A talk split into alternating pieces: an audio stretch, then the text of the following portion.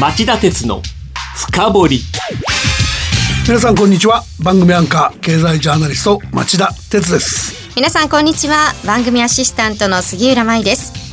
今日は4時からの町田鉄の深掘りフロントページのエンディングでお伝えしましたように会社と全経営者が対立するリクシル株主総会の行方はというテーマでお送りします町田さんこの話は先週の町田鉄の深掘りフロントページの3位のニュースでもお伝えしました、はい、住宅資材重設機器メーカーのリクシルグループで前代未聞の対立が起きているということでしたがまずはその対立の構図と異様さを簡単に紹介してください。はい。あの企業経営って言えば当然経営責任を持つ何人かの取締役の存在が欠かせませんよね。そうですね。町田さんもさゆうちょ銀行の取締役されてますよねはいで陸シルではですね現在そのどういう人たちを取締役にするんだっていう取締役候補のリストが2つあってその2つをめぐって勝ち負く勝ち負けを競うような対立が起きてるんです。はい、あの2つと言って1つはその会社が推すものともう1つは瀬戸健や瀬戸金や前社長兼 CEO 経営最高責任者が掲げているものがあります。で今のままだと株主総会っていう公式の場で双方がそれぞれの取締役公判への支持を求めてガチンコの対決することになりそうなんです。うんそれは聞いたことがないような異常事態ですよね、はい、では一体なぜそんなことになったのかどちらの主張に大義があるのか。CM の後コーポレートガバナンス企業統治の視点も交えて町田さんに深掘ってもらいましょう。町田鉄の深掘今日の深掘り。町田さん、まずリクシルグループはどんな会社なのか説明してください。はい、えー、リクシルグループは冊子などを扱っていたトステムとトイレなどの陶器を扱っていたイナックスが2001年に経営統合して設立された会社が中核で住宅設備機器と建材資材を、えー、総合的に展開するメーカーとして国内の最大手という立場にあります。まあ、平たく言えばトイレやお風呂の陶器、窓や扉の冊子などが強みの会社ですね。はい。そもそも問題の発端は何だったんでしょうか、えー、発端は去年の10月当時の、えー、瀬戸金也氏が社長兼 CEO を退き、えー、牛尾田元 CEO が復帰。山梨博和氏が社長兼 COO 最高執行責任者に就任した人事にあります。はい今年3月になってイギリスのマラソンアセットマネジメントなど海外の機関投資家やイナックスの創業家の株主から臨時株主総会を招集して牛尾田山梨両氏を取締役から解任すべきだっていう請求が起きたんです。その理由が先の人事が牛尾田氏による誤解を招く説明に起因しており適正かつ適切な手続きが行われなかった可能性があるというものでした。数日後、リクシルグループは問題の臨時株主総会を5月中に開催すると発表しました。で、3月末にはリクシルグループは子会社で売上を先行計上する不正が723件あったと発表する騒ぎもありました。で、その後どういう展開になっていったんですか？えっと、4月の5日にですね、前社長兼 CEO だった瀬戸取締役が都内で記者会見、えー、6月の定時株主総会で牛尾田会長兼 CEO の退任を求めるとともに、瀬戸氏を含む8人の取締役候補を独自に提案することを明らかにした。取締役が株主提案をするなんていうのは極めて異例の事態です。4月9日、トップ人事に関する第三者の 弁護士による調査報告書の全文が公開され、トステム創業家出身の牛尾田 CEO への遠慮が取締役の間にあり、ガバナンスの不全を招いたと指摘されていたことが明らかになりました。はいついで4月11日になると、先の機関投資家グループが臨時取締役、臨時株主総会の開催準備の滞りに業を煮やして、自身らによる、えー、総会招集許可を求めて、東京地裁に提訴する動きが起きました。これで決着が近づいたに見えたのが4月18日の2019年3月決算の発表でした。業績が低迷するイタリアの建材子会社の減損損失を計上したことが原因で、15億円の黒字を見込んでいた最終損益がなんと530億円の赤字に転落したと発表したんですが、合わせて牛尾田会長兼 CEO と山梨社長兼 COO が取締役を辞任すると発表したことで事態が収束収束に向かうかと期待されたんですね。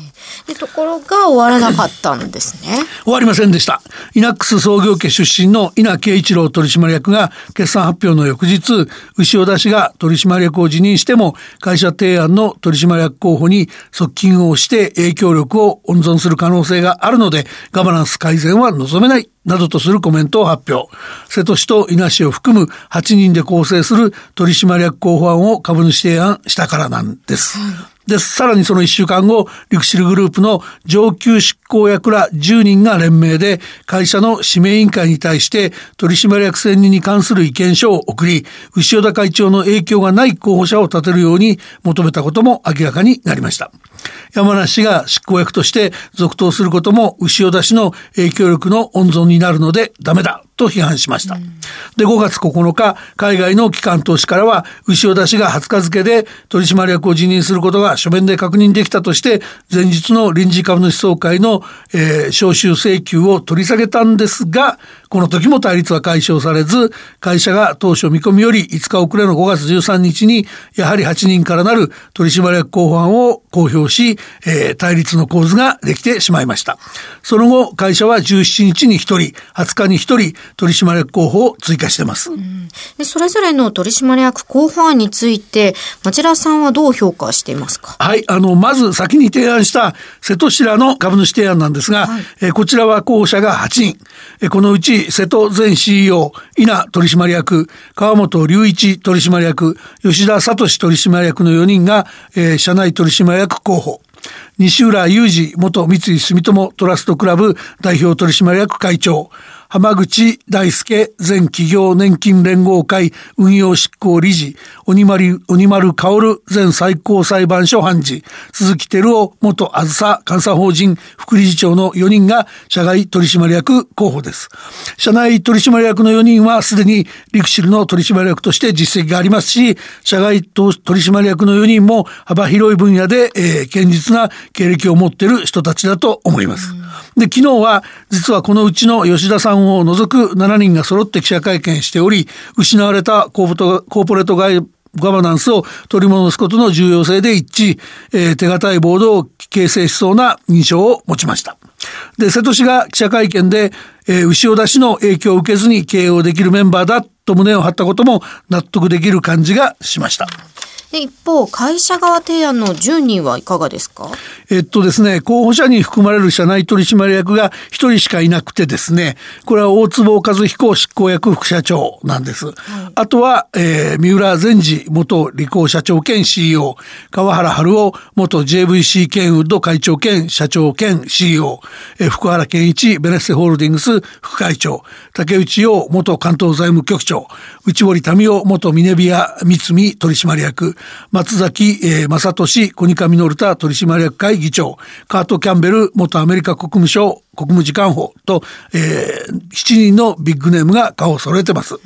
会社は10名の候補者を出したんですから2人足りませんよねいや、そこなんですけどね、実はもともと、鬼丸最高裁判事と、えー、あ、前最高裁判事と、鈴木元あずさ監査法人副理事長の二人は、両方から選出されていまして、ダブルカウントだったんです。で、昨日の瀬戸氏らの記者会見に、二人が揃って、えー顔を出して、えー同意なしに会社側の候補にされた。選任手続きに不信感を抱かざるを得ないと内幕を明かした上で、会社側提案の取締役候補案に同意できないと主張、仮に二人だけが選任された場合、取締役を辞退すると明言しちゃったんですね。なので、ここでは僕は二人を瀬戸氏らの株主提案の取締役候補とし、会社側提案ではカウントしませんでした。でもそれっておかしいですよね。社外取締役人事を了解も得ないで発表するというのは無茶で失礼だなと思うんですが、うん、あのおっしゃる通りなんだけど首をかしげたくなるのは実はそこだけじゃないんですよね。はい、というのはその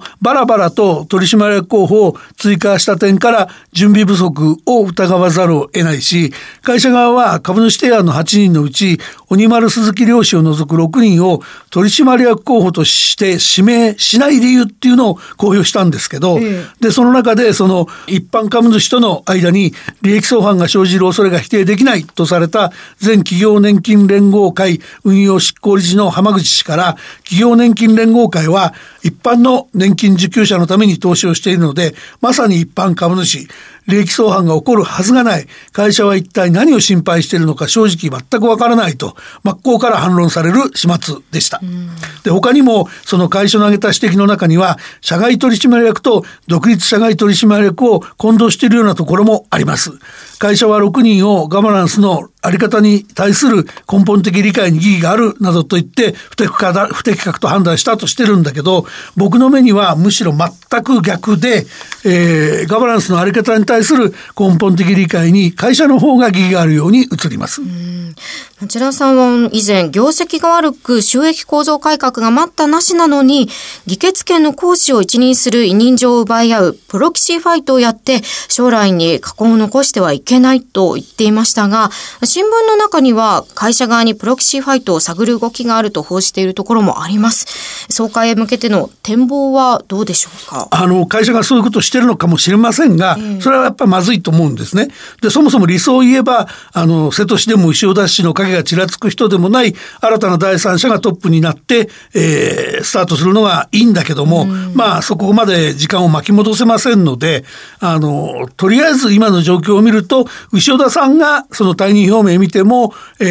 ー、権力の座に返りつこうとした、そこが問題なんだろうと思いますから、えー、そういうことではないことで、えー、収集策を考える必要がある。で、あの、出てしまった取締役候補16人全員についてですね、株主候補で、えー、株主総会で候補として個別に信を問い、で、選ばれた人は全員取り込んで融和するような策が、あの、なんとか形としてできるんじゃないかと思うんですね。それをその会社側だ、取締、あの、株主側だと言って分けて対立してたんじゃ、ますます対立は深まりますし、逆にその、今の執行部が、あの、牛尾田氏による会社の私物化に手を貸すようななことをすれば、それこそ陸手グループの名は、その日本のコーポレートガバナンス史上最悪の失敗例として名前を残すことになりかねないと思うんで、避けてほしいですよね。以上、今日の深掘りでした。今日は会社と全経営者が対立するリクシル株主総会の行方はと題してお送りしました。番組への感想質問などがありましたらラジオ日経ホームページ内の番組宛てメール送信ホームからメールでお送りください。またこの番組はオンエアから1週間以内ならラジコのタイムフリー機能でお聞きいただけます。詳しくは番組ホームページをご覧ください。番組を聞きのあなた来週も徹底的に深掘ります。それではまた来週夕方5時35分にお耳にかかりましょう。さようなら